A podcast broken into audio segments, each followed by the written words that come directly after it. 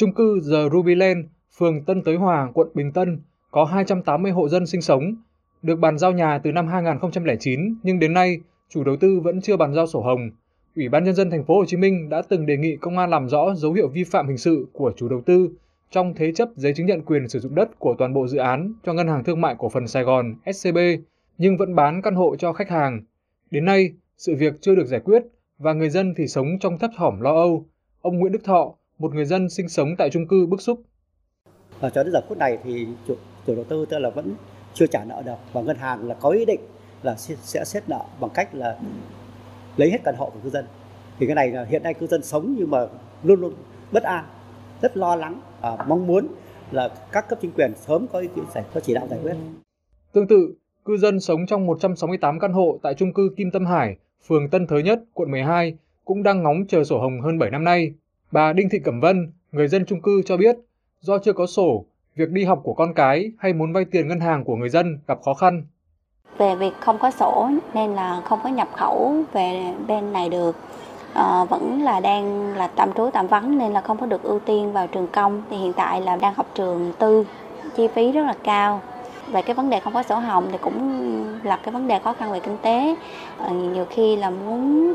kinh doanh hoặc là muốn đầu tư thì không có vay được ờ, ngân hàng một trường hợp khác là bà Nguyễn Lưu Hạnh Dung ở chung cư 4S Linh Đông, phường Linh Đông, thành phố Thủ Đức. Người dân của chung cư bị treo sổ hồng từ năm 2016 và đã nhiều lần yêu cầu chủ đầu tư giao sổ thì nhận được phản hồi rằng các block nhà đã bàn giao phải chờ hoàn thành xong block thứ tư, sau đó chủ đầu tư mới hoàn tất hồ sơ gửi cơ quan chức năng làm thủ tục xin cấp sổ. Lo lắng về tài sản của mình, bà Dung mong muốn sớm được nhận sổ hồng để yên tâm về tính pháp lý của căn hộ. Tôi cũng mong muốn ban quản trị hiện hành cố gắng làm sao để yêu cầu chủ đầu tư công bố để chứng minh là cái quyền sử dụng đất lớn này đang không bị thế chấp, không bị ảnh hưởng tới cái tiến trình làm sổ hồng của cư dân. Ông Nguyễn Toàn Thắng, Giám đốc Sở Tài nguyên và Môi trường thành phố Hồ Chí Minh cho biết, có một số nguyên nhân khiến dự án chậm sổ hồng, gồm có các dự án chưa hoàn thành nghĩa vụ tài chính, dự án chưa được nghiệm thu do có hạng mục xây dựng sai giấy phép và dự án đang bị thế chấp sổ hồng tại ngân hàng. Thời gian tới, dự án nào đủ điều kiện cấp sổ sẽ được giải quyết, còn nếu có vi phạm thì phải xử lý xong mới được cấp.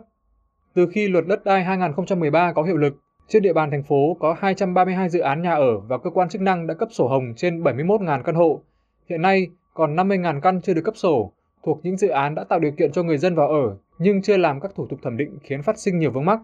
Giai đoạn 2022-2025, ngành chức năng sẽ phân nhóm từng loại vướng mắc để giải quyết dứt điểm số căn hộ chưa cấp sổ này. Cái giải pháp tới thì ờ, là Ủy ban dân thành phố có chỉ đạo Sở Tài nguyên Môi trường có một cái kế hoạch từng quý tháng năm để xác định. Thì chúng tôi đã xây dựng một cái ờ, cái kế hoạch cấp từ đây đến năm 2023 cấp khoảng là 40.000 giấy. Thì đây là một cái bước chuẩn bị của chính quyền thành phố. Có nhiều vấn đề nhưng mà từng vấn đề một sẽ được tháo gỡ để đẩy nhanh cái vấn đề cấp sổ hồng. Ngoài việc đẩy nhanh tốc độ giải quyết thủ tục cấp sổ hồng, các cơ quan chức năng của thành phố Hồ Chí Minh cần giám sát chặt hơn hoạt động xây dựng của chủ đầu tư để xử lý vi phạm có chế tài như không chấp thuận cho chủ đầu tư có vi phạm thực hiện dự án khác và công khai thông tin để người dân tham khảo.